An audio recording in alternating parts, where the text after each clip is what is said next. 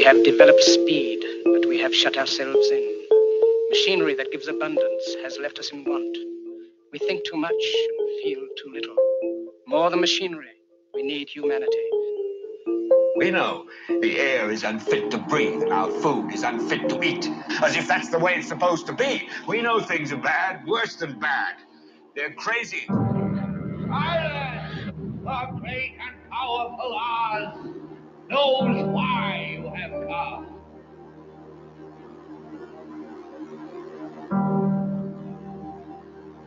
You've got to say, I'm a human being. God damn it. My life has value. You have meddled with the primal forces of nature.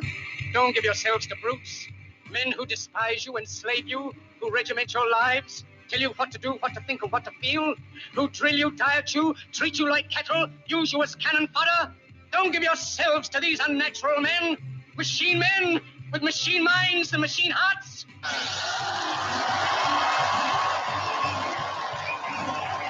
Yeah, thank you. You're beautiful. I love you. Yes. You're beautiful.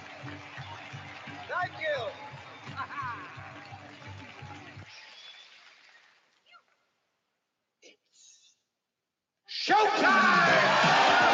And now, Reality Rants with Jason Bermas. And who loves you? And who do you love? Good morning, everybody. This is Reality Rants. I am Jason Bermas. It is brought to you by RedVoiceMedia.com. The second hour, always premium, over at RedVoiceMedia.com slash Jason or slash uncensored. Find it both places, and you're probably going to want to go uncensored today because there are a plethora of videos that, once again, I will not be able to show on the first hour of the broadcast that we have on YouTube if you joined me last night for what was supposed to be mixed martial mindset, but really ended up being more of a breakdown of the Grammys and uh, the Pfizer situation, and really it's beyond Pfizer. It is that we are a captured populace. We are now beholden to large companies that clearly do not have our best interests at heart, that want to be directly involved in not only our day to day lives, but our very biology. And no one seems to be calling them out on their unaccountability on a multitude of levels. So, you know, you watched that video yesterday, and although I touched on the quote unquote Satanism aspect of it and uh, the ritualistic aspect of it, and I'm going to hint at that a little bit more today and what that actually means and what that actually is. Um, we really focused on the Bernaysian tools, the very pretty Holly weird appearance of this program that gets people like my alter ego, Johnny Nonsense, to just sit there and applaud and want to be part of this thing. Okay. So we're still going to have a lot of the stuff that I didn't cover last night. I think we didn't go over about seven or eight uh, more Pfizer commercials that we will watch during the broadcast.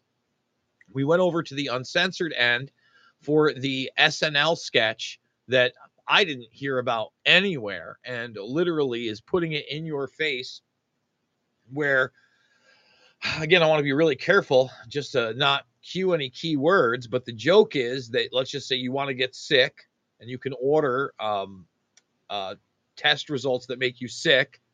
And that way you can just get away from everybody. And it's a big joke.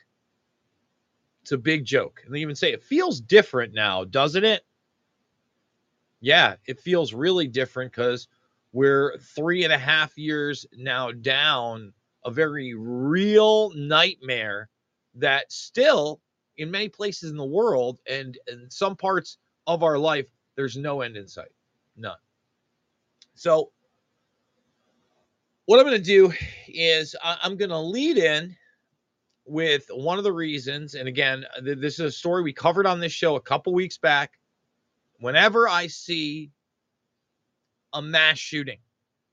Okay, whenever I see an incident where a parent uh, kills their children, their whole family, and the and murder, suicide, male or female, the first, the first thing that I begin to question is what, guys?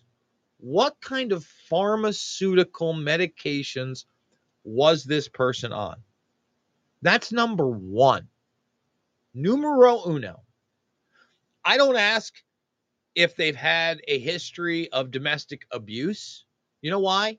Because the vast majority of people that even have a history of domestic abuse, when it's one of these things where it's it's like you kill everybody and then you try to kill yourself, um, that's not what that is. Usually, it, it's a the, the kids um, are not involved in that, unless again you add that layer of uh, these medications and psychotropic drugs that are advertised constantly on television, in magazines, while you're scrolling on all the little apps. They don't get they don't get banned on social media. They're a mega money machine. A mega money machine. Doesn't matter which one you talk about. Okay? and and that's why you know i'm gonna i'm gonna do this i'm gonna try not to get emotional because it just really it turns my stomach every time i have to talk about this and then i have to look at pictures of the kids that got murdered by their mother and, and this should be front page everywhere this is this is what they should be harping on uh, instead of that Murdaugh murder trial and look do i think it's a tragic event when uh, a father allegedly kills his wife and his child? Yeah. Yeah, absolutely. Whoa, 100%. But in that case, you know, it, it's it's the well, they were a wealthy family and well his son had killed somebody else in an accident. He was disliked. It, it's something that can be on a true crime podcast. Ooh. Has some kind of a appeal yeah, is my audio low? I'm sorry, guys. I'm I'm trying. My uh, I'll try to turn it up a little bit right there. Um, I'm gonna have to reset my uh my audio codecs apparently. So yeah, uh, audio is a little low. All right, well uh, that's a lot of you guys said that. Sorry, geez, we went seven whole minutes with some some low audio. That is my fault. Well, hopefully, uh, I guess we'll have to we'll have to do some tech stuff. It is reality rants here. So let's look at this. So a woman, um, 32 years old, gets gets diagnosed with postpartum depression. Now look, I'm not saying that uh, that it's easy and that medications should not be used in some cases when um, somebody has some type of depression or mental illness I think that they should be used sparsely. And when they are used, they should be uh, used in a very serious manner. In other words, there's some gravity to that. I don't think they should be, again, advertised on any um, sort of popular media, period. That's not where they belong if they're medicine, right? And especially if they're not day to day medicine, but they're medicine that needs to be prescribed by a physician. Okay. Okay, I'm glad that's better. So let's just read this. What drugs was this woman killed her children, three children, strangled them to death, and then ended up trying to kill herself. I, and we're not going to play the audio, but I'm going to, you know, I'm going to read this. This is what she was medicated with from October to January. This is two months two months. Reddington says that between October and January, Clancy was prescribed a dozen medications Zolpidem, which is sold under the brand name Ambien, uh, clon- uh, Clonazepam, which is sold under the brand name Klonopin, Diazepam, which is sold under the brand name Valium, uh, Fluoxetine, which is sold under the brand name Prozac, uh, Lamotrigine, which is sold under the brand name Lamitycil, Lorazepam, which is sold under the brand name Ativan, uh, which is sold under the brand name Remeron, uh, quetiapine uh, fumarate, which is sold under the brand name Seroquel, and Trazodone. Now you look at those kids right there. Is anyone going to prison other than that mother for those kids' deaths?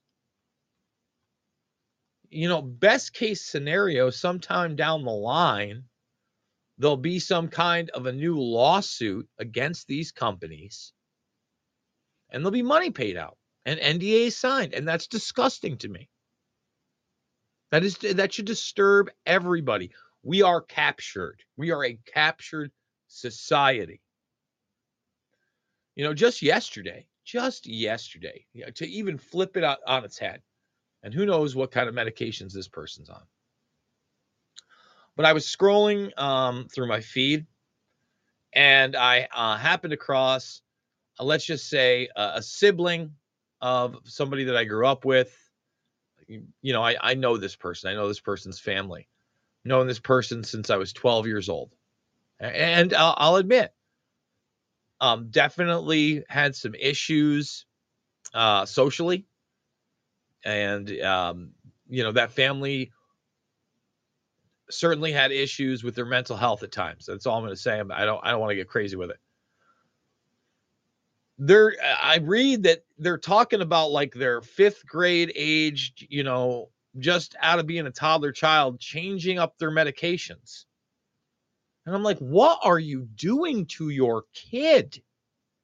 Let your child be a child. All right. Unless we're talking about some kind of physical allergic reactions, or we're talking about asthma medication, or, you know, uh, there's a glucose issue, like real issue, not we have them on new medication because of their behavior. Yeah, first of all, I, I do believe number one, genetically, although we are a representation of our lineage, of our parents in particular, but a lot generationally can be honed in there. I do believe that we are given uh, a sentient consciousness, a uniqueness that also stems into that. All right. And, and that's all that is with your kid. That's what that is. And it may not always be comfortable and it may not always be easy, but you can damn well be sure that it isn't even a last resort that I, would put my child on some kind of psychotropic uh, medication. That's insanity. You know, uh, we uh, and that's what's crazy to me because as a society, again, I, I know I got the grays and I'm a little bit older, and maybe some of the younger generation doesn't remember this, but what used to happen as parents, right? What you were encouraged to do societally if something like this was going on, let's find an outlet for this kid. You know, if you you had a physically aggressive kid that was getting in fights in school or getting in fights with others in the family, you you try to uh, perhaps get that energy out in karate or get them into wrestling, right? Something of a physical activity. If there was some kind of um, maybe feeling blue and depressed because there wasn't a social unit for that kid and they were quiet but they were excelling at something you know else educationally you would get them what an instrument you'd get them into some kind of a, a club you know uh, back in the day chess club or it was really typing most of the time or coding with computers depending on how old you were. Things of that nature. We're just getting kids together you know on, on the old 486 to play some doom. Right? And even, I mean, you you had those things, and, and that's kind of how you had your outlet, and it wasn't supposed to be easy, but now we are constantly being pushed into the society where everything is easy, and we're going to take care of you, and the other thing I want to talk about Pfizer before I, uh, I move on, and we'll come back to Pfizer and, and these commercials. Because again, if you didn't see last night's broadcast, I think it's a really important one. And we went over a lot of the Bernaysian propaganda, period. But I mean, it's and it's still going on. I mean, I, I got a CNN ad that I might play before the Pfizer ads And then this thing is globally, so it's not just Pfizer in the United States. No, it's Pfizer everywhere. Okay. And by that, you know, Pfizer is in bed with CBS, Paramount, Viacom. It's all the same thing.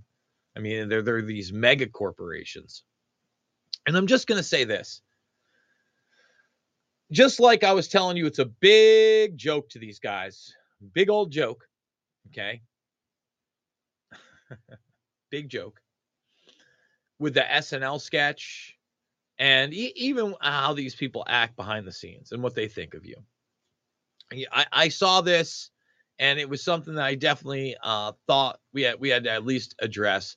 So, as anybody knows, in a big production like the Grammys or anything, they rehearse, and obviously, um, you know, CBS knows what they're going to be showing on television. All right. Now you can see here that the little the little devil horn hat is on, and we got the little ritual thing going on, but everybody's in there. I mean, eh, it's just crazy to me that you're just passing off what appears to be an overweight middle-aged man that resembles a plumber as, as the new hot sex symbol Satan thing. kind of again, it's cartoon level, but these people know what they're doing because a guy like this is going to jump on it because he wants his career to continue and flourish and to feed off all the depravity that comes with that. CBS loves the depravity. You can say that again. We are ready to worship. So again, you know, is that cute? Is that funny? I, I I don't know if that's cute or funny to me personally. Because uh, l- let's take it on its face. All right. Let's say you're a total atheist. You don't believe in in any kind of spirituality. I mean, you're Big Bang all the way. Science. Sci- we love the science.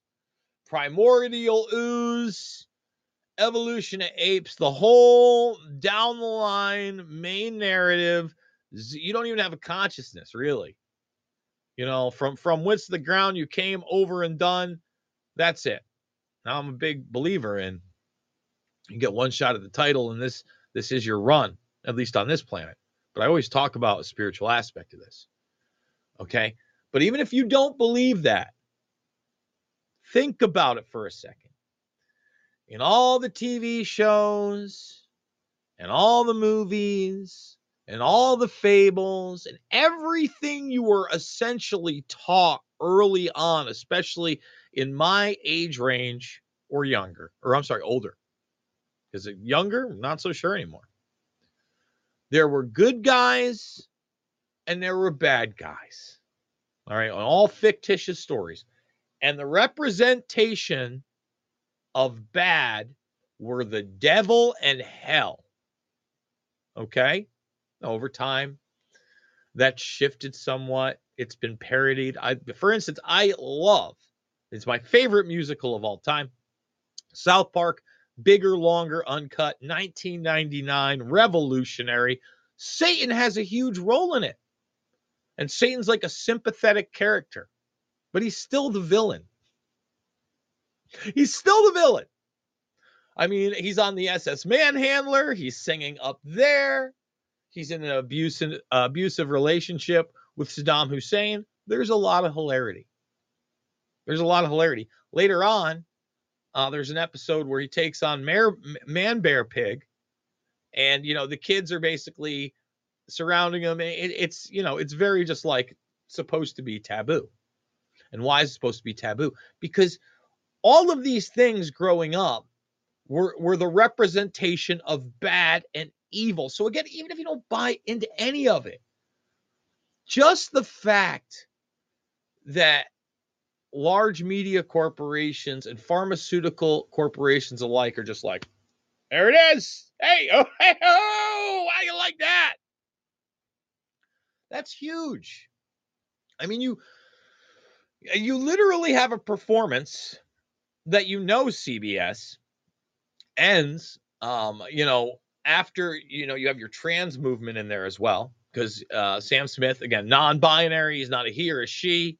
He's got men dressed up like women. Some of them may may be post-operative uh, transsexuals. Very possible through the whole thing.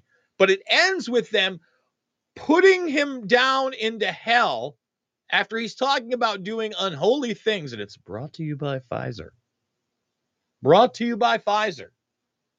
And, and again, the mainstream's going to love this because they love at this point just just mocking people. They love the divisiveness. They knew this was going to be divisive, obviously. And you you're just going to swallow it, right? You you're supposed to think a company that comes on after that that promotes that is here to help. I, you know, for those that haven't seen it, maybe we should just play that last little bit, okay? So we, we will. We'll play that last little bit right here. And uh, you know, not not a lot of the music behind, but I mean literally, you know, and the guy at least singing. So you have the other like outer ritual demons that plant him down into hell. And then you got like again the BDSM kind of devil thing. Everybody's draped in red and black. Hey, CBS presents the Grammys brought to you by Pfizer. It's just a big laugh. Really. It's a bit and then and then once again, you can't make this up. You know, they're they're they're out. Let's get ready. We're ready to worship. I mean, what are you worshiping? It's even the idea set to me is over the top. Okay. I'm going to transition a little bit. We're going to come back to those uh, Pfizer commercials. Uh, more than likely, be hitting a lot of those in the second hour because, again, there's only certain things you can still say uh, on the YouTube platform. I will say this: if you just want to listen, but it's it's not as good vi- unless you see visually. But you know, you might want to listen. There's some nice piano music in all of them, and you can imagine what the messages are that get that get put out there. Uh, you can always listen for free over at the Info Warrior on Podbean and that is always free every single day live. And then every day you get the premium broadcast from two weeks ago goes free over at redvoicemedia.com slash Jason. Just scroll down, which is awesome that they do that. Remember, you can support me. It's 10 bucks a month or it's 100 bucks for the year. Again, redvoicemedia.com slash Jason gets you in there. And then uh, uh, we're on Rokfin right now. We also put up a lot of the uh, making sense of the madness, and then uh, the second hours from a couple weeks back over on Rokfin as well. Okay. I think this story is important because I'm seeing a, a new narrative being built around a lot of uh, suspect incidents that involve power supplies in this country, okay, and power plants in this country. And then you have this global narrative that we're using too much power. At the same time, power is going up in price in a lot of places. And the power they want you to use is now being replaced and openly regulated through smart meters. And now what's being discussed with uh, 15 minute cities. So the idea that out of nowhere, all of a sudden, instead of just the cyber attacks that we've been warned of, right, and this green ecosystem that we need to be a part of, and really green doesn't mean green, just like sustainability doesn't really mean sustainability. Just like your carbon footprint means no, we want to regiment every aspect of your life. Okay. Is that I was watching Rachel Maddow last night because again, I torture myself. I watch everybody. I'm not reading into one narrative. I want to hear what everybody has to say. I want to hear what the, top stories are, what the spin is everywhere. And they were discussing this latest power plant attack that I hadn't seen. Okay. And now that's apparently white supremacist neo Nazis that are attacking power supplies so they can kick off a civil race war. The most absurd, obscene, ludicrous, mad idea that there would be individuals without some kind of federal or intelligence involvement pro- provoking them to do so that that would be an idea and i watched this thing and they went all the way back to like 1983 and they started talking about the Turner Diaries. Okay. And I got a a queasy feeling in my sto- stomach because I'm like, man, neo Nazis and power plants is just like over the years we've been told that these um, domestic terrorists, these white supremacists, if you will, are going to be teaming up with Al Qaeda to bring down the United States. So you have these perfect storms. Uh, you have these no- narratives being set. Again, white, think about that. White supremacy and neo Nazis now want to knock out the power in the United States. What kind of hysteria is that?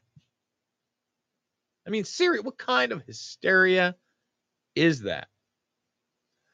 So I'm going to play this clip, not of Rachel Maddow, because I couldn't find it. And it's just, it blows my mind. They're sitting there talking about white supremacy and domestic terrorists. And it's Rachel Maddow talking to like, uh, you know, a 30 something year old blonde woman, you know, done up in full makeup. You have these two ultra white women just being like, white supremacy, neo Nazis, race war. Ooh. So we'll give it a little bit of flavor because I saw the the Mehdi Hasan guy had done the same exact story. And, and these people read from a script and it's all race based. Hey, I've got news for everyone. This is a global system they're bringing in. Okay. And they want every single part of you mind, body, and soul. And the next couple of clips, I'm going to very, very much demonstrate that. Okay. But first, what I want to do is I want to play this clip uh, of Mehdi Hasan. And, and now it's the neo Nazis are going to shut off our power uh, to start a race war. This is the new narrative. I know it sounds cartoon level, but it's what they're bringing in. Good evening from Washington, D.C. I'm Mehdi Hasan, sitting in for my good friend Chris Hayes. For years, terrorism was seen as a problem within Islam, a threat from Muslims, an issue that people who look like me with names like mine had to explain, condemn, and apologize for. So, so you know that's the irony. Explain, condemn, and apologize for. Now, for some reason, he acts like that was wrong, and it was, and it was, and he's exploiting that. But he wants to do the same exact thing to white people. And we don't get into race here, not much, except for when it's being used and exploited like this. Because there's one race to this guy. It's the human damn race. All right. And it is absurd to think, uh, you know, whoever this is, American extremism, that power plant attacks are now racially motivated. But that's what this guy's going to tell you. We had a war on terror. Yeah, Muslim terror. 9 11, obviously, and Al Qaeda, and then ISIS. And yet, the truth is that between 1994 and 2020, there were nearly 900 terrorist attacks and plots here in the United States. And the majority of them were perpetrated not by Muslims, but by right wing terrorists. So let's just stop. That those are absurd, made up, inflated numbers from a broadened definition of quote unquote terrorism brought to you, okay, by what? The Patriot Act, Homeland Security, a complicit media, fusion centers, local legislation. Do you really believe? All right, first of all, they go pre 9 11 here. I want to make that very clear. They go pre 9 11. There are intelligence aspects all over McVeigh. They invoked McVeigh, and I'm, I'm pretty sure that he'll invoke McVeigh just like Maddow did because it's part of the script, right? It's part of the ethos of this whole facade and narrative. Now, you, you talk about the 93 World Trade Center bombing, which they didn't stop, stop and it was an FBI asset, Ahmed Salam, that built the bomb under FBI and DEA supervision. That's not disputed. Look into it. Look into John Anticev. We've played it here on the program numerous times. We won't do it again. Watch Invisible Empire and New World Order to find. Think about that number. Think about that number. Think about how many setups you've seen. We've covered them here, where it's the FBI on the inside that's doing this. That, that- that's basically taking advantage of poor people that will do things for money and then rebranding it terrorism. And now it's right wing terrorists. Right wing, Mehdi Hasan. and white supremacists. And that brings me to tonight's news of a new alleged far right terror plot to quote, completely destroy the city of Baltimore. It is a terrifying story that involves a neo Nazi. Yes, a neo Nazi accused of planning a terror attack in America in the year 2023. You know, I talk about this a lot also. You know, the idea that there are neo Nazis roaming around everywhere, under every bed and every closet, coming to get you, is the same idea that there's a transgender person everywhere, on every block, around every corner, in every neighborhood. I want you to think about this for a second.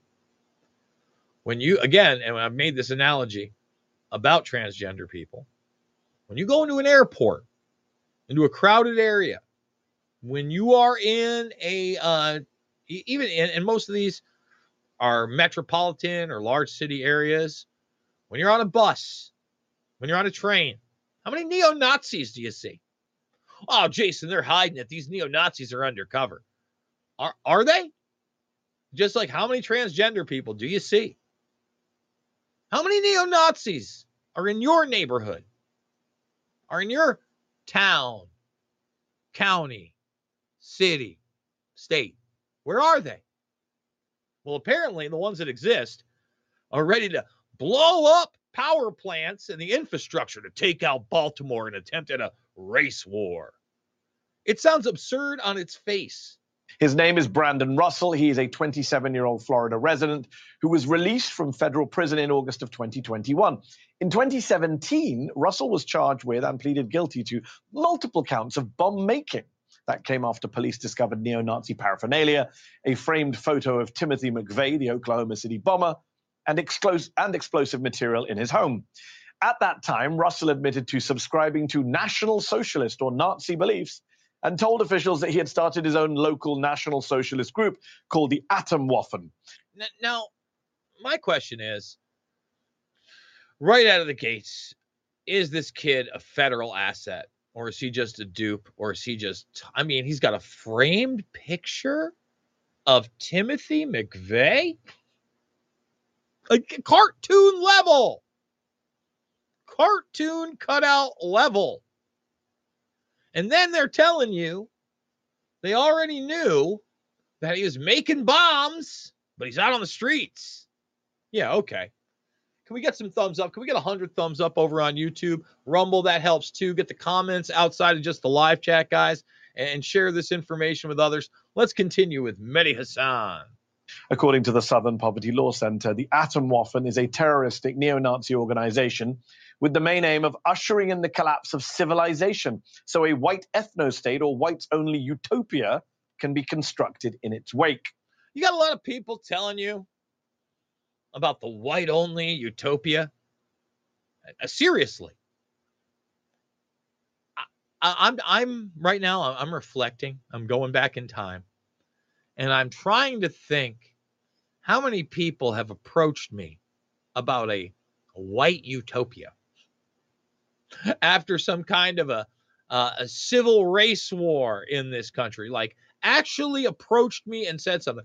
And, and i would say th- there's a possibility of maybe like one or two times while i was involved in the loose change thing and i was at a large event and you would want to disrupt 9-11 truth with holograms and flat earth and bigots and maybe you would have somebody coming in there um, talking about racial supremacy et cetera et cetera saying those things.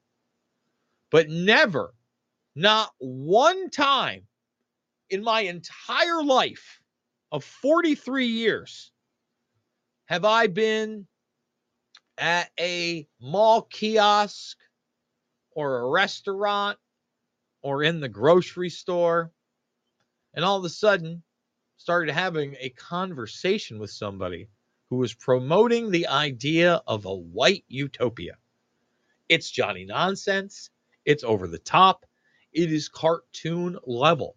Is there anybody in the in the crowd over here that can honestly say they have ever been approached by an individual talking like this was a reality in any way, shape, or form? Anyone? Back in 2017, Russell and the Atomwaffen were planning an attack on Florida infrastructure, including power lines, as well as a nuclear power plant. That is, according to a fellow member of the group. And last year, less than a year after his release from prison, the FBI says that Russell started up similar plans again using an alias on an encrypted messaging app. Russell encouraged an FBI source to carry out attacks against critical infrastructure. So again, we know that we've got an FBI source involved. We know that he was using encrypted message software. I, I keep telling people it's not encrypted. I mean, it may be more encrypted than others, and perhaps your metadata isn't getting out there in some way. Um, but th- these people literally, just on its face, have uh, screen cap technology where they can already tell you every single keystroke that you've made. So, in other words, every touch on your phone, every single one, all the photos you taken for social media that you didn't use, all that stuff doesn't matter. Your signal, your telegram, et cetera, et cetera. No, they got it. They got it. All right. So let's continue with this absurd farce. He specifically encouraged the source to attack electrical substations and provided guidance on how to cause maximum damage, as well as telling him to read a white supremacist publication that provided instructions on how to attack critical infrastructure. In January, Russell asked the FBI source to collaborate with a Maryland based woman to carry out the attacks. That woman then made contact with the source, telling him that she's a felon and asking him to purchase a rifle for her. Near the end of January, in a phone call, she listed the five substations she planned to target and described how there was a ring around Baltimore, and if they hit a number of them all in the same day, they would completely destroy this whole city. So, you know what? Let's look at this on its face. So far, I've got two people that are kind of involved in this some felon woman and some Florida whatever. And I don't know if meth is involved, right? I don't know if these people are crackheads. I have no clue. But it seems from the get go that there's no real threat. This person can't even purchase a rifle. They're taking down the substations. They're taking down the nuclear plants. What what kind of fantasy land are we are we living in here? We're living in the Mehdi Hasan fantasy land. That's the one. FBI officials identified this Maryland woman as 34 year old Sarah Clendaniel and provided this photo of her clad in tactical gear with a swastika on her chest, armed with multiple weapons, too. You know what? So weird. They'll talk about swastikas on this woman's chest. But when you see that kind of symbolism and others like it, I don't know, in a place far yonder, say Ukraine, completely ignored by this network. Completely ignored. They also obtained a document they believe to be written by her referencing the Unabomber and Hitler. Oh, I mean, they got the whole roundup. Unabomber, Hitler, McVeigh, top notch. I mean, you, you- they'd probably throw Satan in there, but he's getting a revamp.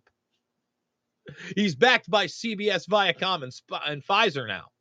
So we we you know if there was any of that devil stuff, we'll forget about it. We're not going to report on it. We're gonna we're just gonna go with Hitler, uh, McVeigh. I mean, and, and the Unabomber.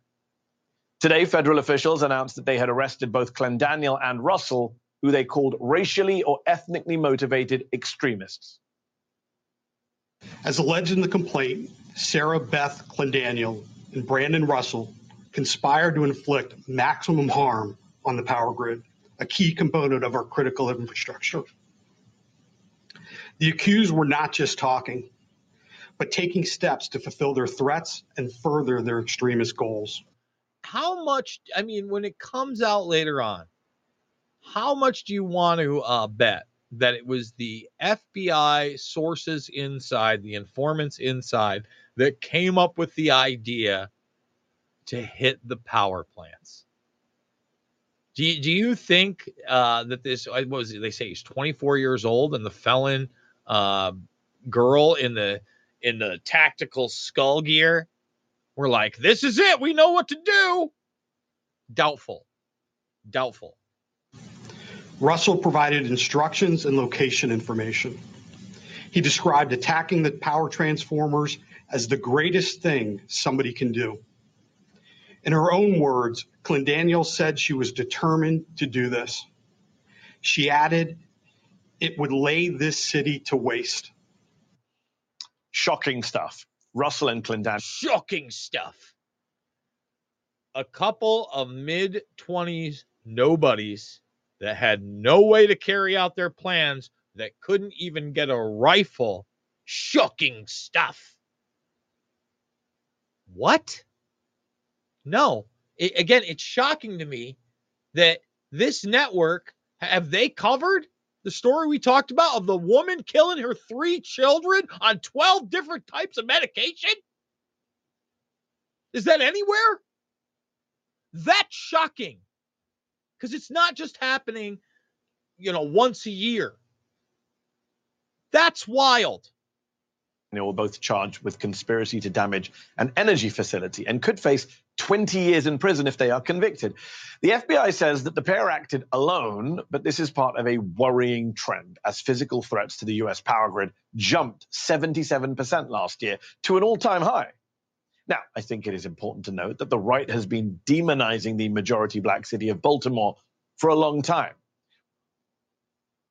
News to me. News to me. Again, the right. I, this is Red Voice Media. We're not about right or left. We're about right and wrong. Okay, but I, I don't know. And you want you want to know when I think Baltimore? You want to know my last conversation about Baltimore? All right, my last conversation about Baltimore was in regards to the new 30 for 30 ESPN documentary that I was commenting. Uh, it's the Bad Boys of Baltimore. That I thought, first of all, um, I, I, don't really watch football, and uh, there's a lot of sports that I don't watch that I actually like watching the documentary films. I, as a documentary filmmaker, as somebody j- who's just kind of also still into uh, pop culture behind the scenes, I always find that stuff fascinating. And I was actually discussing how um, I really like the way that it was shot. These interviews are kind of close up, and you're looking down into a camera, and it's only almost like a 45 degree, a little bit wide angle. Neat. That's what I'm talking about via Baltimore. Nobody jumped into my conversation from there uh, on the right wing and tried to demonize it. All right. You know, if you want to talk about cities that uh, the conservatives or the right wing are talking about, and they should be talking about because it shouldn't just be, it's not just the right wing, by the way, it's people that live there, even the left wing.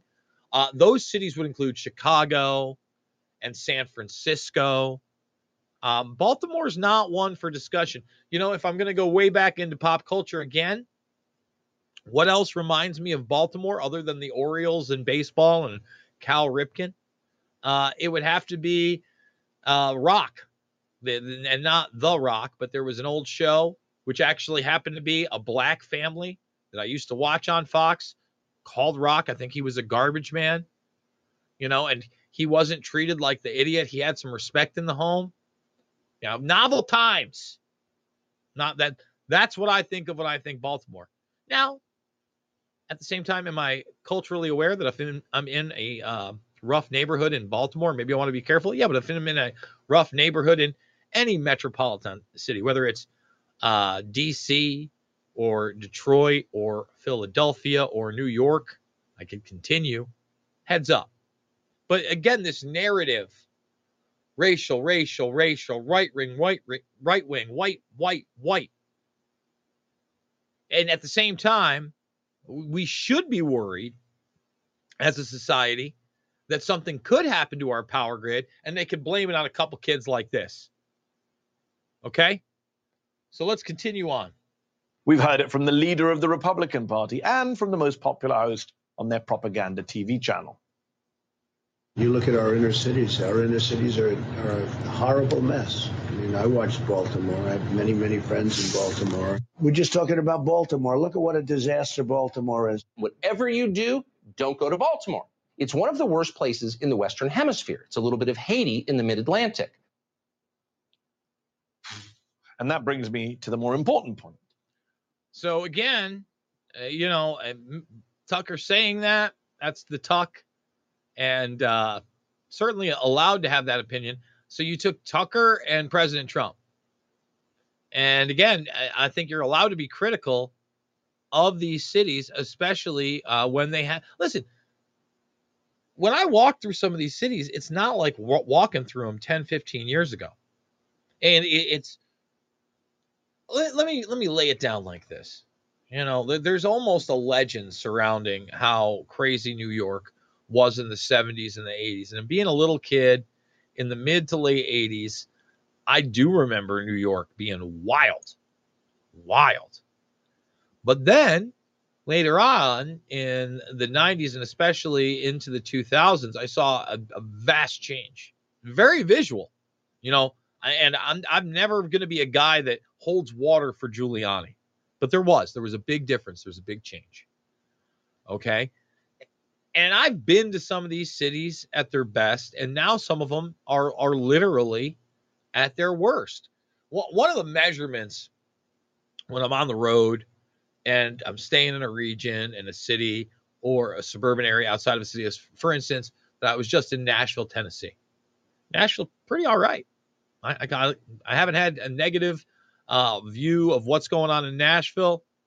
Pretty well put together. When you start to see things degrade and fall apart, you can kind of measure it by how many people are in medians begging for money with big signs. That that's that's huge. Obviously, uh, the cleanliness of the downtown area, and then when you're really, you know, getting into the the bad parts, you're talking about a homeless population right? Like when I'm in DC, uh, it, it's a given to me. If I'm walking around for any decent amount of time, an hour or two, I'm going to see some kind of an, a homeless enclave, which is very sad. You're certainly going to see individuals uh, in benches and park areas that have set up shop. That's a given. And, and that's one of the things that makes me not love DC as a place don't love the fact that uh they you know they've kept the totalitarian wall around the capitol by the way that you're no longer allowed to visit i think the state of the union's coming up just fence it off wall it off we're a third world country now because the white supremacists apparently are going to turn off the power according to mehdi hasan i mean come on let's continue let's wrap this one up The modern Republican Party is in denial about the threat from right wing and white supremacist terrorism. Tucker Carlson has called white supremacy, quote, a hoax. After a white nationalist killed 51 people at two mosques in New Zealand in 2019, Donald Trump downplayed the problem, claiming it was just a small group of people. And of course, we cannot forget Charlottesville in 20. yeah, um, a, a guy right there um, who interviewed me, I think six to nine months before that, the crying Nazi, um, who really started getting into the racist aspects of all this stuff because uh, allegedly his girlfriend left him uh, for a black man, and then he started to hit the weights. You know, this is a guy that was just like posing as um, kind of like a libertarian, and you got a bunch of uh, losers with uh, tiki torches. This is it. These guys, that guy, that's the boogeyman. It's a joke. It's a bad joke. Okay, it's a bad joke. 2017 when neo Nazis chanted, Jews will not replace us, and other Nazi slogans. And this was the then president's reaction. You had a group on one side that was bad, and you had a group on the other side that was also very violent. So once again, he's discussing the next day. He had already spoken out against the white supremacists, but they keep repeating this lie. All right, period. This lie that somehow Trump endorses white supremacy. Oh, and, and look, again, not holding water for Donald Trump, but I remember watching that in full in 2017, and then what the media played up And it was a total inversion of reality. A total inversion of reality. Um, you know, because we got our last 10 minutes, uh, I do have this important clip of uh, Clare Daly talking about freeing Julian Assange. And I, I think it's important to play it on this end because we need a free press. We need somebody to do the document dumps. What we've got right now with the Muskernuts and others, that's not good enough. Okay. Especially with Twitter. You know, dump all the files, dump all the files, stop prosecuting journalists. Under the Trump administration, they continued the prosecution of Julian Assange, something that we have to keep in mind. Uh, so, with that being said, let's go to um, this clip. I'd right just here. like to maybe start by thanking Sabrina in particular and Cinque Stelle for uh, spearheading this event, which is one of a number of events around the case of Julian. This one centered on the Sakharov Prize. And it's so good to see so many representatives from the political groups. It is really very important, and all are very welcome. I want to start by making the point that 12 years ago, in June of 2010, Julian was in the same building as we are now. And he was here to speak about his work on WikiLeaks and the Icelandic Modern Media Initiative at a conference hosted by ALDE, which is now the Renew Group in the European Parliament. And during the time when he was here, as part of his speech, he observed that he had walked past the Sakharov Prize dedicated and named after Andrei Sakharov. Now, Sakharov was, of course, a nuclear physicist who was instrumental in the Soviet Union achieving thermonuclear um, weapons. And much like his counterpart, Robert Oppenheimer, in the US, he was profoundly changed by the moral and political gravity of his inventions and the desperate implications of nuclear war and became absolutely convinced of the need for peace and dire- dedicated the rest of his life to peace activism.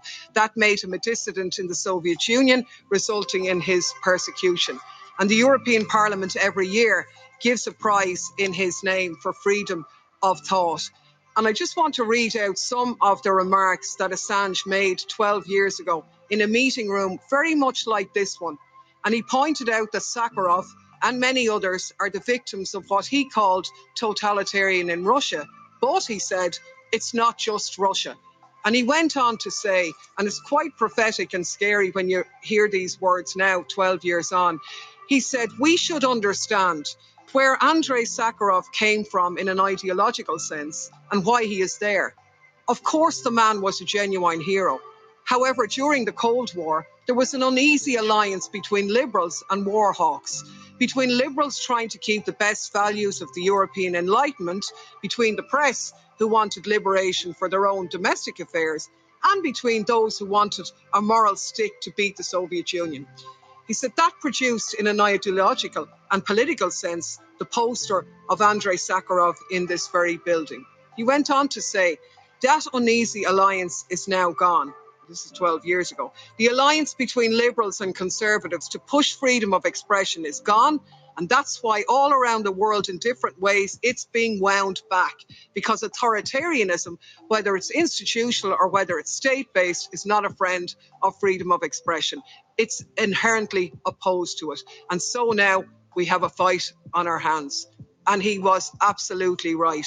We had a fight in our hands because the threats to freedom of expression that he identified in 2010 have only become more profound in the intervening uh, years. We are again in the teeth of a desperate global conflict between geopolitical power blocks, much like the Cold War. And much like the Cold War, our current situation is at risk of escalating into a global war.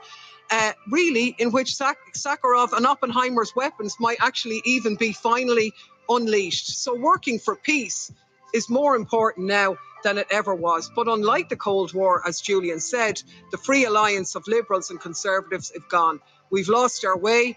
Uh, liberals are just as likely now to demand censorship of those who think differently. Very good at uh, protecting the plight of foreign dissidents, but are quite happy to dismiss dissent at home as disinformation. So freedom of uh, inform- of uh, speech is under attack in Russia for sure, but it's also attack under attack here in the European Union. And defending that, no one exemplifies that more than Julian Assange. Like Sakharov, Julian Assange was also a physicist in a past life. He was a student at the School of Physics in Melbourne University. Like Sakharov, he's a dissident in his own hemisphere. But unlike Sakharov, the invention that Assange gave to the world is not a weapon of war. It was a massive weapon of peace. WikiLeaks, whose life's work was meticulously engineered to defend the fundamental principles of journalism in holding power to account.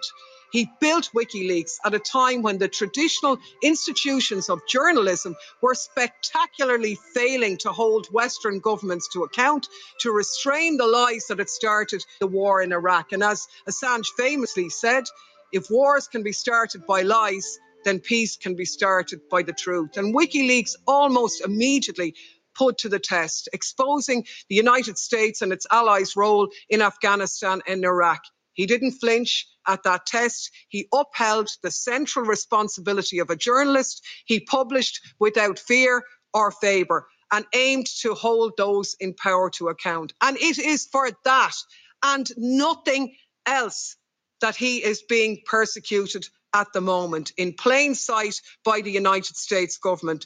What was unthinkable 12 years ago when The Guardian, Der Spiegel, the New York Times, everybody was publishing WikiLeaks. The ALDE Group were hosting him and feting him here as a hero. And look at the situation now, 12 years on.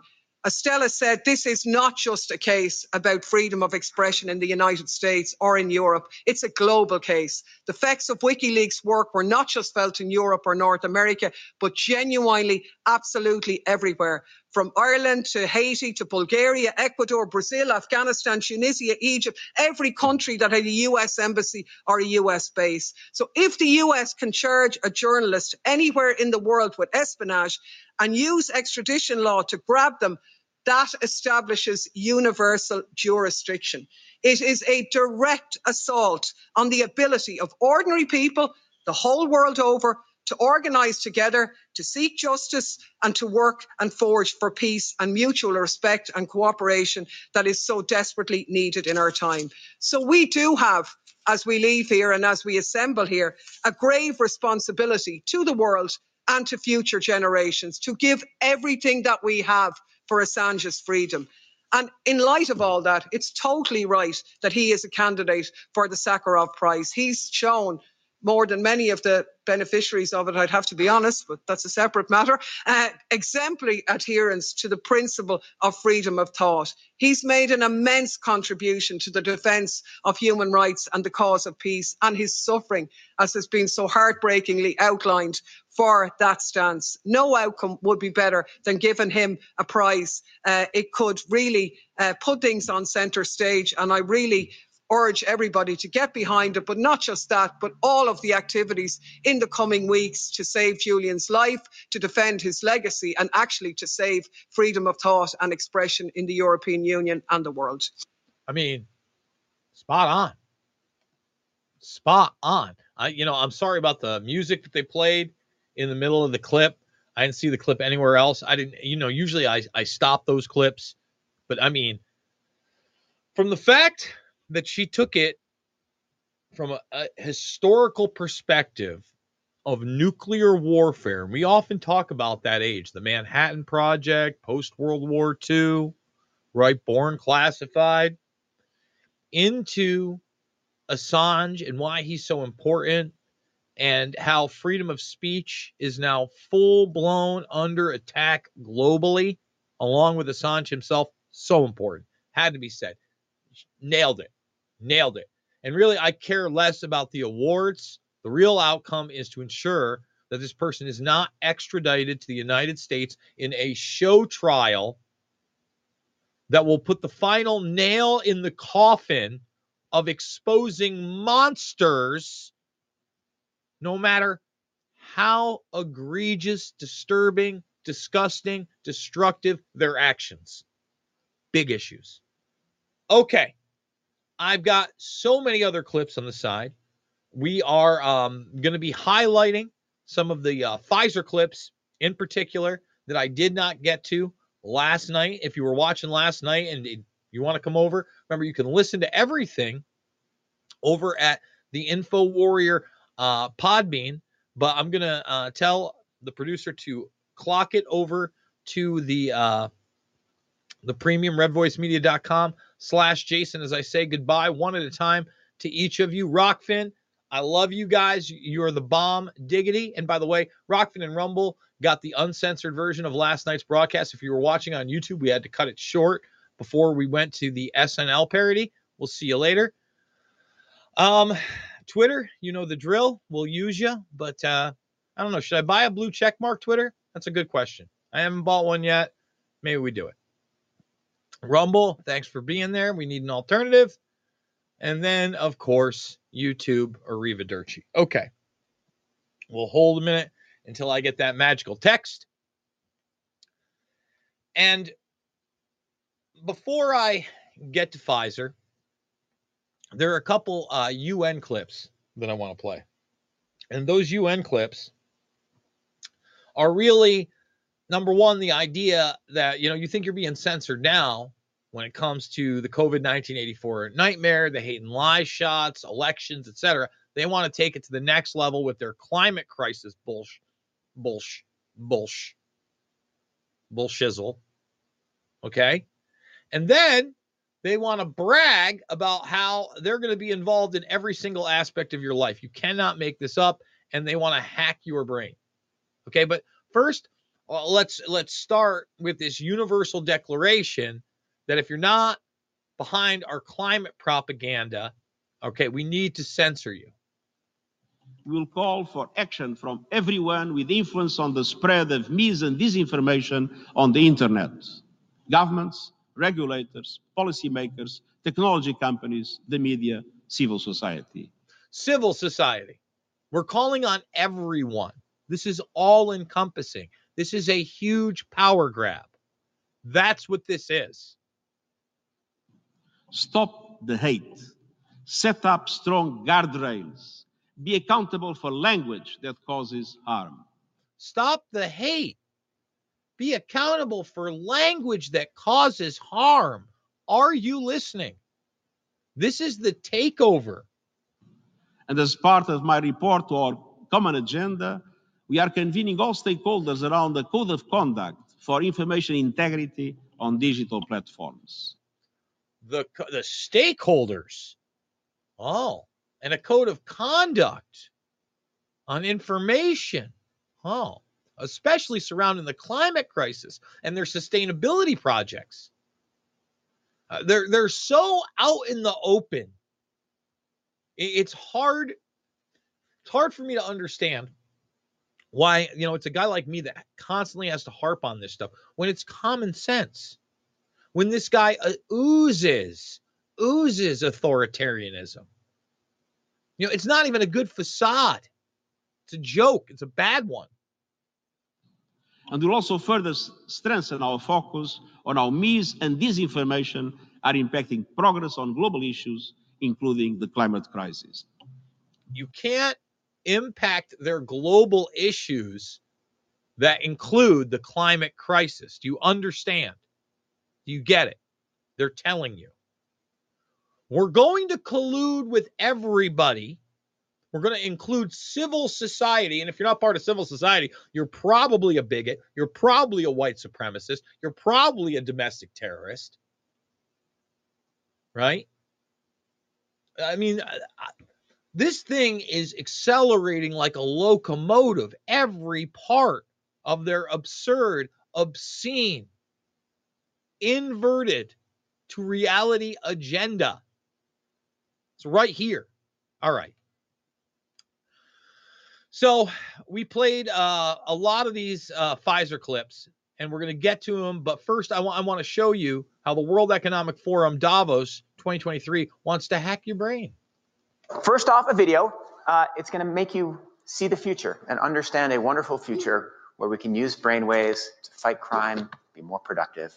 It's a wonderful future of pre-crime and minority report style living. And find love. Let's find roll. love. Yeah. You're in the zone. Even you can't believe how productive you've been. Your memo is finished, your inbox is under control, and you're feeling sharper than you have in a decade. Sensing your joy, your playlist shifts to your favorite song, sending chills up your spine as the music begins to play. You glance at the program running in the background on your computer screen and notice a now familiar sight that appears whenever you're overloaded with pleasure. Your theta brainwave activity decreasing. Could you take a quick look at my brain data? Anything to worry about? Your mind starts to wander to the Isn't it awesome that you'll be able to talk to AI through your brain patterns after it has all your brain data? Because we all know that, you know, AI is numero uno. new colleague on your team whom you know you shouldn't be daydreaming about, given the policy against intra office romance. But you can't help fantasizing just a little. But then you start to worry that your boss will notice your amorous feelings when she checks your brain activity and shift your attention back to the present. Again, you're not You're not allowed to be a human being in the office. I mean, we've already discouraged those type of relationships that are completely inappropriate in the workplace anyway. Right? That was a that was a big gag on uh on, on South Park. When we all know that so many people that have had long-term relationships, guess where they met? Work. They met at work. But no, you can't have those uh, thoughts. And now, if you do have those thoughts, um, your boss is going to be privy to your most personal data to get you back on task. You breathe a sigh of relief when the email she sends you later that day congratulates you on your brain metrics from the past quarter, which have earned you another performance bonus. You Yay! I think good. Yay! I got a bonus for the way I think at work. Woohoo! you head home jamming to the music with your work issued brain sensing earbuds still in. When you arrive at work the next day, a somber cloud has fallen over the office. Along with emails, text messages, and GPS location data, the government has subpoenaed employees' brainwave data from the past year. They have compelling evidence that one of your coworkers has committed massive wire fraud. Now they're looking for his co conspirators. You discover they are looking for synchronized brain activity between your coworker and the people he has been working with. While you know you're innocent of any crime, you've been secretly working with him on a new startup venture. Shaking, you remove your earbuds. I mean, I should go find the rest of that. How uh, crazy is that? The government is coming and seized your brain data. You've got a bonus for thinking the right way. This is the crap that they put out there at the World Economic Forum in 2023. This is this year. This is one of those things that I haven't covered yet. Wild. Wild. But hey, we're in a post truth world. We're full on Bernaysian Productions. And uh, now we will play some Pfizer commercials, how Pfizer is the new normal. You get it? Pfizer is the new normal. Maybe it's another refill at your favorite diner, or waiting for the 712 bus, or Sunday afternoon in the produce aisle. These moments may not seem remarkable, but at Pfizer, protecting the regular routine in every day drives us to reach for exceptional. Working to impact hundreds of millions of lives, young and old. It's what we call the pursuit of normal. It starts with little things, little things. So again, Bernaysian Productions are here. Everything looks really pretty. Everything you do on a daily basis is because of Pfizer, because Pfizer loves you. Without Pfizer, none of these things are possible. You can't get a haircut. You can't swing on a tire. You can't wait at a bus stop. You can't hug your loved ones without Pfizer. Pfizer is the normal. Okay? Next Pfizer commercial. Let's go on down the line. And see if we can actually bang these out. Peaceful state. Full plate. Wait, are you my blind date? Dancing crew, trip for two, Now the final interview. Buy or lease. Masterpiece. Inside joke. Artichoke. Gang with Doug. Brand new mug. Give me a kid. Give me a hug. The more you want to do, the more we want to do. Boosters designed for COVID 19 variants are now available. So, you know, again, without your booster, and you notice they throw in the line dancing at the end, especially they want to get that Midwest crowd. They want to get that crowd that that may not have got the first or second or third or fourth or fifth or sixth or seventh or eighth or ninth, tenth, right? Everything. And you know, right before that, what do they throw on? Oh, grandma with her grand grandson or granddaughter. It's all because of Pfizer, because Pfizer loves you. Pfizer loves you. Okay. So this is how much they love you. I, I want to show you some of the more localized commercials. Then we're going to dip back. Okay, we're going to dip back to Pfizer because um, there, there were several commercials yesterday that we did play, um, several that we didn't. Although I feel like we should also play uh, the uh, the one with the celebrities again, where they're all just like holding the virus and they're telling you, "Ooh, I'm in I'm in big trouble if I'm not boosted. I've got diabetes. Ooh, no, I'm old. I've got depression. All these things are bad if I don't have my boosty." It's like what?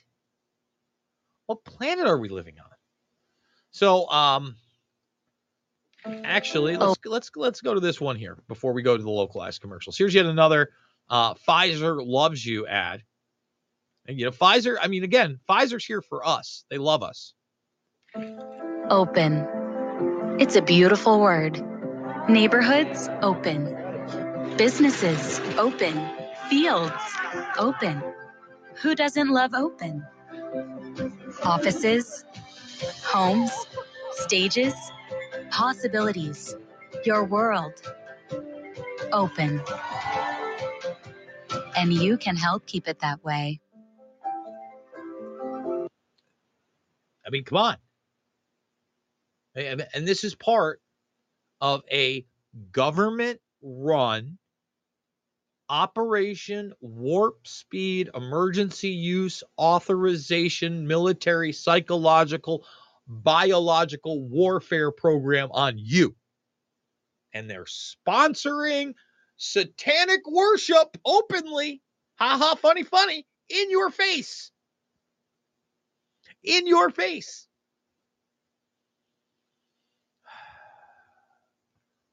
I said I said I'd go to the localized commercials, but I think that we need to hammer home some more of uh the the, the national Pfizer spots before we go to the localized commercials. We'll get there. They're unsettling. They're upsetting. Okay. This isn't just a story about science, but also good old fashioned will and grit. What we do when the chips are down. How adversity is best met with creativity and kindness. As we at Pfizer strive to impact hundreds of millions of lives, young and old, this is about more than a pandemic. Oh, I don't know.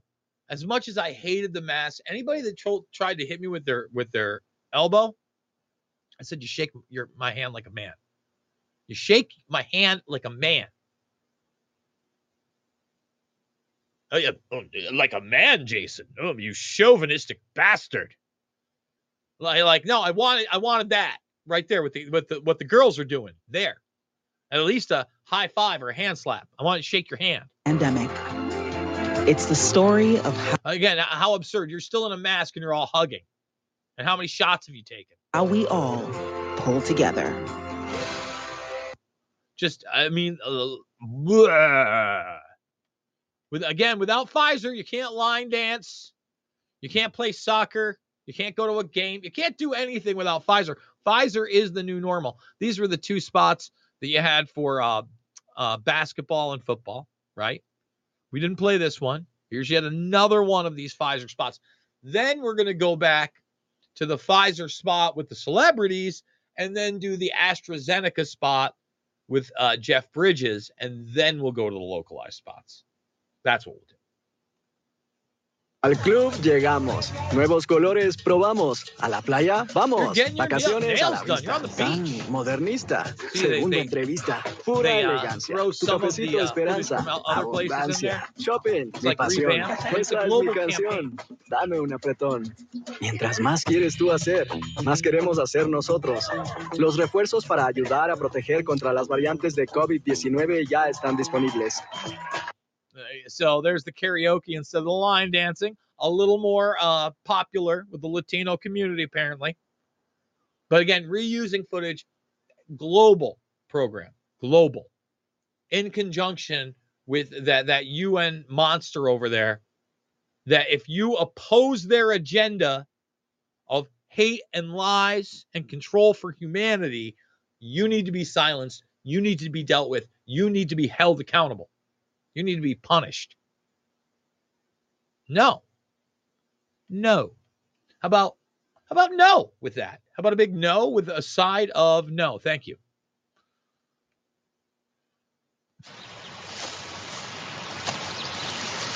Missed a lot of things when I was away.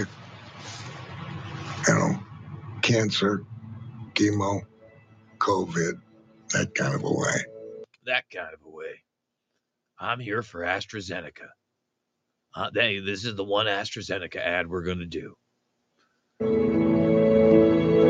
Certainly miss my family, being with them. I miss my friends, making movies. I love being alive, man.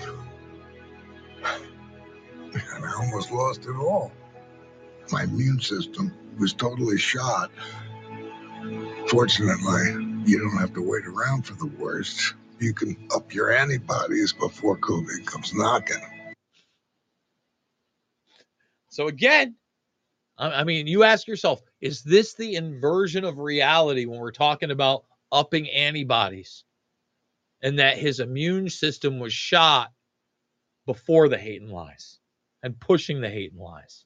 Because when your antibodies are up, well, you can get back to what you love. And then it tells you if you're immunocompromised, talk to your doctor about options for COVID 19 prevention, including a long acting monoclonal antibody. All right. So, so they, I mean, they're warning you up the antibodies. This is AstraZeneca, part of the mRNA strategic collaboration with DARPA and the gang, too. Make no doubt about it. So, again, I, I did play this one, I think, on the uncensored side. But here, here's the news again. All, all celebrity. This isn't going away. They're pushing boosters on you, right? They're pushing these new revamped drugs. We talked about how they pushed remdesivir on you. Played that clip. In fact, I've got a great clip of Alicia Powell, also with Red Voice Media, uh, talking to uh, Kimberly Overton, uh, one of the nurses who I actually did interview over at Making Sense of the Madness, talking about this protocol, talking about the remdesivir, talking about the murder. That's coming up. We're going to play that clip here as well. If this were the real COVID 19, I would be in real trouble. No, you wouldn't. Not if we were in reality. Again, you're you're in much more trouble if you continually inject hate and lies into your body, driven by the Defense Department. Okay, Pink? Because I have asthma. Oh. In fact, she has asthma, therefore, she would be on an inhaled steroid most of the time, which is very similar to budesonide, that actually did help people. And in some cases, was the silver bullet that you weren't allowed to talk about in the mainstream because it didn't make companies like Pfizer, who supposedly love you, a bunch of money. Oh, yeah, and it actually worked. And I have depression. So again, depre- so you have depression. What does that have to do with COVID now? I mean, we're just throwing it at the wall. Whatever, just throwing it at the wall. Boom, boom, boom. We'll say what we want. Boom. Doesn't matter. Boom. We'll just say what we want. I have diabetes. And I struggle with my weight. For us, COVID is a whole different ballgame. In fact, you could be one of almost 200 million Americans with a high risk factor that makes COVID even riskier. Which is why you need to be ready. So the depression guy, who's literally an Olympic athlete, nothing to worry about. Again, SNL is running gags, three minute pieces, joking about getting COVID so they can be away from their friends and family and take a break and how it's not serious. And they're laughing through the whole thing. You know, NBC is one of the worst of the worst. MSNBC, one of the worst of the worst pushing this bullshit. And have a plan. Other risk factors, including heart disease or being inactive. Even being over 50 or being a smoker can put you at serious risk. Could that be you? Find out. Go to knowplango.com and know your risk factors. Then make a plan. Because if you get COVID on top of asthma, like I did, the last thing you want to do is wait and see. Be ready, have a plan. Oh, drop it. Oh, drop. We're celebrities. Oh, drop it. What happened? What happened? When when did any of this become okay? It's not okay with me. I'll tell you that right now. Not okay with this guy. How much is enough for you people? Seriously. You know, I, I I get it selling out and doing advertisements and commercials for products. But I guess as we discussed, you know, I think it was yesterday I was dis- discussing what products are really sold on TV. I guess you got to just bend over for Big Pharma at this point. You know, one of the things I left out, I guess, uh, that are another commercials for is always like credit cards or credit apps or, you know, credit, credit, credit, get into debt. That's also pushed constantly, constantly. All right. I want to play uh, these local commercials uh, because they're, you know, an, more of a Bernaysian overtone and fear mongering like this westchester.gov. And it's all in, in conjunction with the government. Let's not fool ourselves. Okay. The science is clear. If you're 12 years old or older, you need to be up to date on your COVID vaccinations. So if you're 12 years old, we want to inject you as many times as been uh, as has been allowed by the uh, techno-fascist biomedical establishment. That's what we want. So in other words, if the FDA's approved it on behalf of Pfizer and Moderna and DARPA, we want to inject your kid as many times as possible. Let's bring it back. Bump, bump, bump, bump, bump. And we got the hazmat suits and everything going. This is Westchester County. The science is clear. If you're 12 years old or older, you need to be up to date on your COVID vaccinations. So this is just before they were like approving it for the five-year-olds and then the six-month-olds.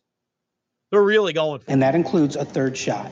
The benefits include milder symptoms if you do get COVID and no So again, you got a little kid, or I'm sorry, not a little kid, but it looks like a teenager, very well fit on a ventilator. Imagination land, not real. And even the gentleman next to him, again, they they- got him on the oxygen. It's it's it's insanity, insanity. quarantine if you are exposed. Stay out of the hospital. Listen to your doctor and stay up to date on your COVID vaccinations. Vaccinations keep you and your family safe. For more information and to schedule an appointment, go to westchestergov.com slash COVID. I mean, they got that hazmat suit on, they got the goggles, they got the face shield over the goggles, after the mask, and the full suit. Fear, fear, fear, scare, scare, scare. So here we go. Here's here's one for the kids. That's such a great question. Why do you need the I, I mean, wow. I'm wondering. So so let's first of all, why does mo is this safe for my kids? And you got three people in a mask asking this question. Wow. And this is Seattle and King County. This is their public health department. if the vaccine is safe for my children, will there be any long-term effect? A lot of parents want to know about safety of the vaccine for kids. That's your job, right? To make sure that your kids stay safe. What I appreciate about the development of the vaccine for kids is that they didn't just rush out and try to give it to kids once it was proven safe for adults. They went through all the extra work, took a bit of time, all the extra study to make sure that it was also safe for kids. And they, these people just get to lie with impunity. None of that's true. None of that's true. These all are still under emergency use authorization. All right. The trial data shows it should have never been put on the human populace. They damn well knew what they were doing with the mRNA because they've been studying it for years with the Defense Department. And we didn't go through anywhere near the real trials. So now they're trying to fast track mRNA for everything else and go beyond these trials. This guy's full of shit. He's a liar. Those steps and that process make me feel much better about its safety for kids, and it's proven itself. Kids tolerate this vaccine really well. They So, so so far he hasn't even talked about any of the long-term effects that he was asked about. By the way, I just want to say that that question has been totally subverted by this. do better than adults a lot of the time, especially our elders. So it's important to know not only that it's safe, but it's also really effective. Safe and effective, safe and effective. I'll say it again. Safe and really effective. Months later, I'll say it again. Bernaysian talking points and lies. Hate and lies. Right here. This guy. Parents often want to know about the potential for long term effects. There have been a number of studies on different kinds of technologies that are similar to this, and we have really good information from that. I can say that the way that this vaccine passes through your body is a way in which there is not going to be some sort of leftover residual kind of chemical molecules or other things that is going to change the way your body chemistry works, that's going to change your child's um, structural um, cells or anything like that. This is really about stimulating the immune system and making sure that your immune system is ready for an exposure. Just ridiculous. Everything about that was a ridiculous inversion of the truth. Period. All right. Um, again, I, I've I've played the justified woman talking about her father being murdered with remdesivir. Uh, I'm going to play this uh, Alicia Powell clip. Remember, you can find this over at redvoicemedia.com as well, especially if you are a premium member. You get all of her material, uh, which is pure gold wrapped in diamonds. And so here's a, a three minute clip of that discussion. For the past two years, I've reported extensively on the murderous protocols hospitals across the nation have instituted since COVID began, in which COVID patients are admitted, they're given remdesivir, they're intubated, they're told that they died from COVID, but that's not really the case. Nurses across the country have sounded the alarm about how they're unwilling to continue to sit in the hospital and watch this murder take place and just go along with things while people are not dying from COVID. They're dying because they're being, there's this, I guess you could call it medical malpractice, but it's beyond that. The doctors and nurses are falling in line and, and, and administering this remdesivir, this intubation, and basically killing people. And there's just a select few courageous people, nurses across the country, doctors acro- across the country who have been blowing the whistle. And my next guest, Kimberly Overton, has been doing just that. In fact, Kimberly started her own network, remnantnurses.org, in which nurses who actually do want to uphold the Hippocratic Oath and do want to save lives have a place to go now. And Kimberly, thank you for joining us. Tell us a little bit about how what, what led you to starting Remnant Nursing and what you were witnessing in the hospital in, tw- in 2020 and 2021. Sure. Well, thank you so much for having me, Alicia. I really appreciate the opportunity to come on and share with you. Um, so I started the organization Nurse Freedom Network, and that was back in July of 2021. I'm a critical care nurse. I worked throughout the pandemic directly caring for COVID patients. Um, at that time, I worked 18 months at the bedside through uh, all of the chaos of COVID that began in March, uh, March of 2020. And I started to become very uncomfortable with the protocols that we were using, specifically the remdesivir. So we know this medication is harmful. It's oftentimes deadly to patients. We know that it's nephrotoxic, meaning it's damaging to the kidneys. Now, interestingly, the World Health Organization actually recommended against the use of this medication because it was not effective against treating COVID 19. So, because of that, I started to just be asking the question um, why are we continuing to use this protocol and this medication that is really clearly doing more harm than good? And the bigger question why is the government financially incentivizing its use? You know, and I couldn't continue especially knowing what I did, that I knew that there was early treatment available that was working, the ivermectin and the hydroxychloroquine. I knew that these therapeutics were available. And to see the hospitals denying these life saving medications, It was just too much for me to, to bear. I could not continue to watch my patients needlessly die. And I ended up leaving bedside nursing because of that. You know, because they would continually tell us that COVID was killing all of our patients, but it's this is not the case. It, it truly, it's truly not the case. Um, patients were dying of the complete and total medical mismanagement of COVID. Get the whole story on Red Voice Media Premium using the link below, completely uncensored and ad free. Boom, boom. Red Voice Media. Love you guys. But that's the kind of material we're putting out there, and that's a reality. Okay. And then on top of that, they had these mandates for people like Kimberly and others that were completely unscientific, unethical, and unconstitutional. And I, I am glad that Thomas Massie is speaking up. But before we go there, you know, I wanted to just point this out. Look, I, I don't love everything Alex Berenson does, but I think he's important because he is the ultra skeptic. He has won against Twitter. He has put out some real documents. All right. He was kind of critical of the Died Suddenly movie. Okay. But what he's showing you is that there have now been a million excess deaths in the mRNA countries in the last year. A million over time. Okay. Cumulative excess deaths just going through the roof. Going through the roof. What do you think that means? Hmm? What do you think that means? Weird, huh? And meanwhile, they want to mandate that mRNA. Okay.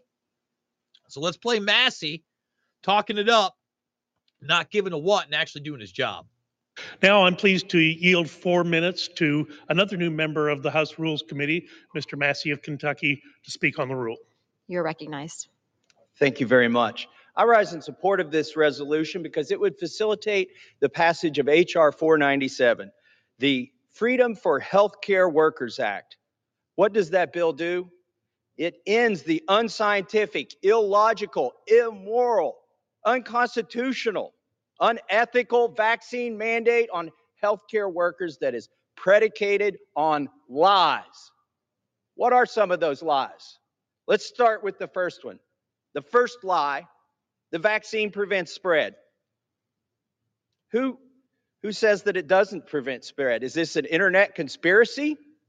Well, it's on the internet, but it's the CDC director, Rochelle Walensky, who said a year ago what the vaccines can't do anymore is prevent transmission. Pfizer admitted they were not asked by regulators to assess whether their shots reduce transmission, nor did their trials measure whether the shots reduce transmission. What's the second lie that this mandate is predicated on? The vaccines don't cause any harm, can't cause any harm. They're safe, they're completely safe. You have nothing to worry about, no side effects. No adverse reactions. Who disputes that? Is it an internet conspiracy? It's the CDC website. Yes, it's on the internet. The CDC website acknowledges that the vaccines can cause myocarditis, pericarditis, blood clots, and even death. CDC and FDA recently announced they had identified a pre- preliminary vaccine safety signal for persons 65 and older for the bivalent vaccine that it, that it could increase their chance of stroke in the 21 days following vaccination with Pfizer's new bivalent vaccine. What's the third lie that this is predicated on, this vaccine mandate for healthcare workers? That it's scientific, that it makes sense. How does it make sense to require somebody to have two shots targeted at a, at a variant of the virus that is no longer circulating, to have two shots that wear off after eight months, two shots that were taken two years ago. The CDC acknowledges that those vaccines that are mandated, taken two years ago, have worn off by now. Why would you mandate them? What's the fourth lie that this vaccine mandate is predicated on? It ignores natural immunity.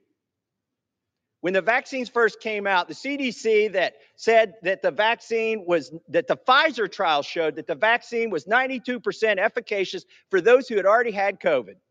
Guess what? It showed no such thing. I called the CDC They admitted to me it was wrong. They said they would fix the website. Here we are over two years later. They haven't fixed that lie on their website. They know it's a lie. I have them on a recording if anybody over there wants to hear it. Finally, who's liable for the damage that this could cause? Nobody's liable. We're living under medical malpractice martial law right now under the PrEP Act and the EUAs. Let me close with this. This, this, this vaccine mandate affects nurses. 85% of nurses are female. And this Joe Biden's COVID vax mandate for healthcare workers has forced many from the workplace.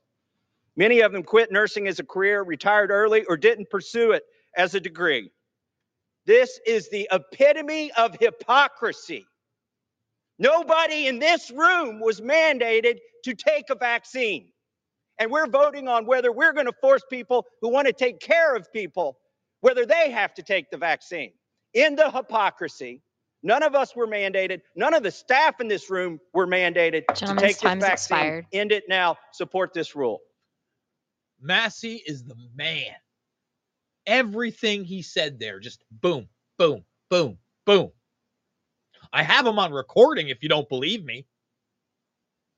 And and Massie gets almost no coverage from really either side of the aisle.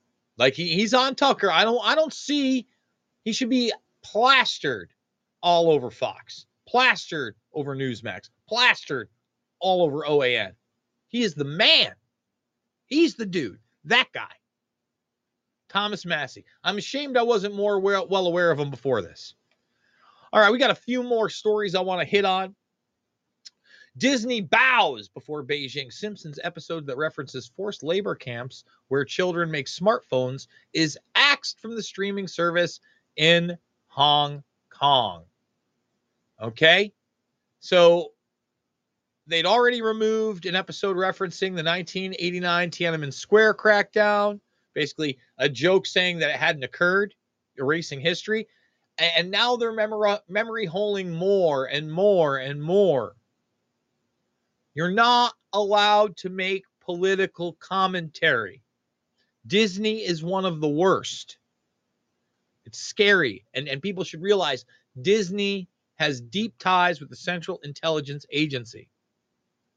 Oregon becomes the first Amer- uh, America's first death tourism destination, with one doctor death offering terminally ill people uh, from out of state a deadly cocktail of drugs in his assisted suicide clinic. This is the guy, Nicholas uh, uh, Gideonse. Okay. Now, this guy's also an advocate for ma- magic mushroom therapy. But I, I got to tell you, I do not like this normalization and glamorization of euthanasia. Uh, we've seen this movement now for decades in the United States. It has actually taken hold via our neighbor to the north and expanded to people that are not not physically in danger of dying, but simply want to kill themselves instead of getting that person mental or financial or economic help. No, no, no. It's euthanasia time. It's euthanasia time. Euthanasia time. Like, what planet are we on? We're on a planet that has been taken, taken by a predator class coming in hot, trying to fast forward that new world order on behalf of a transhumanist agenda. The end of humanity. Sounds like science fiction, not science fiction, factual. One of the reasons uh, I follow Annie Jacobsen is because I think that she is one of the um, best nonfiction uh, authors and uh, historians of our era. I think that her stuff is essential, essential, essential. And she says here, I write about national security, not politics. An 80 plus year old president of the United States is a national security risk.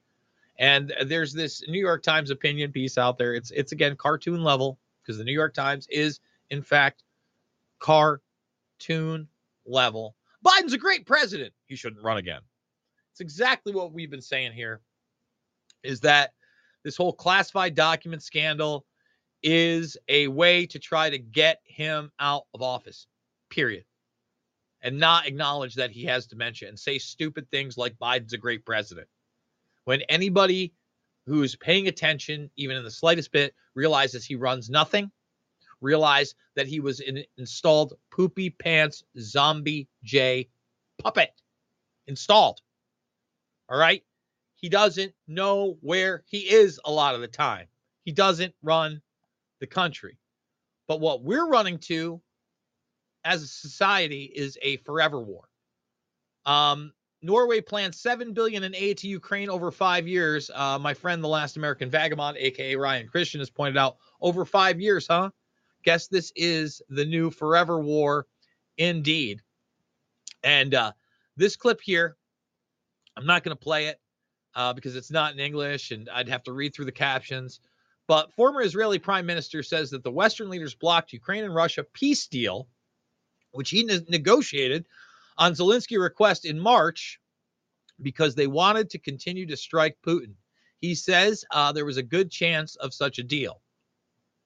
So Western forces and powers want this thing. They need this thing. We're talking about the beginning of the conflict. There was almost a deal for peace. No. Hell no. Uh-uh. Not gonna happen, Captain. It's grotesque. It's disturbing. It's disgusting. Oh, so we're on the tail end of the broadcast. I guess I'll give you a little reality rant to end this one, folks. The fact of the matter is that right now we are being hit at all angles. We are being hit biologically, we are being hit psychologically. We have normalized a society that is now supposed to worship and accept decadence in, in, the guise of diversity, but at the same time, bend the knee to sustainability and equity. In other words, our standard of living going down, but it's okay because at the same time, you'll be able to indulge in more depravity and that depravity will be escalated. Okay? It will be the new status symbol. And that's what all this is. It's it's about getting you detached from your communities, your biology, your spirituality, bombarding you, just bombarding you with things that don't make sense as real economic crises happen and deplete you of your wealth. Okay. And then you have these biological and soon climate crises that are happening that are going to deprive you of your autonomy and your freedoms. And when you have these big events, they go full throttle, full force, boom, boom, boom down the line. And I've talked about this a number of times uh, in my films, which I don't think that I talk about enough here on the program, even though we're live four days a week. I don't think you can really understand where we're at or where we're going if you don't understand 9 11. And that is why Loose Change Final Cut and Fabled Enemies are extremely important to this day. That's why they're free. That's why I need you to watch them and share them. You need a documentary film that exposes a lot of the physical anomalies. Okay, loose change final cut. I don't know that there's a finer production out there that does that. You want to get around the physical anomalies. You want to talk about the backstory. You want to talk about the intelligence agencies. You want to talk about the war games. You want to talk about the Saudi Arabian, the Israeli, and the Pakistani involvement. Okay, that's why we made Fabled Enemies. You want to see the poopy pants puppet in chief back in the day before he was Zombie J and he was gangster style, big dink swinging Joey B, Joe Biden, twice talking about meeting with one of the money masters of 9 11. Like, oh, get a life, get a life. That's Fabled Enemies. Please check that out. And then you want the bigger picture. All right. Invisible Empire, a new world order defined, really a history on the term New World Order the collectivist ideal set behind it, the organizations that have been built up around it, the roundtable groups behind the scenes that control it, and where they would like to continually take us Invisible Empire, New World Order to find. And then Shade the Motion Picture, maybe my most important film, my shortest film. You don't have to hear me talking all the time, where we talk about not only that power structure, that predator class, the Bilderberg group in particular in the beginning, to let people get a grasp on that, but geoengineering, bioengineering, and the fact that this predator class does have a transhumanist agenda in line for the rest of us. That's the reality. Guys, I absolutely love you. I hope that you're sharing the links. If you're listening over at uh, Podbean, I hope that you're letting people know hey, you got to get this podcast. It's out there. If you're watching on the premium, I hope that you're even sharing uh, the premium that goes free a couple weeks later with your friends. Say, hey, you're missing out. You need to get over here. It's only 10 bucks a month. So without you guys, I couldn't do it. I love you. It is not about left or right, it is always about right and wrong. And I will see you on the flip side.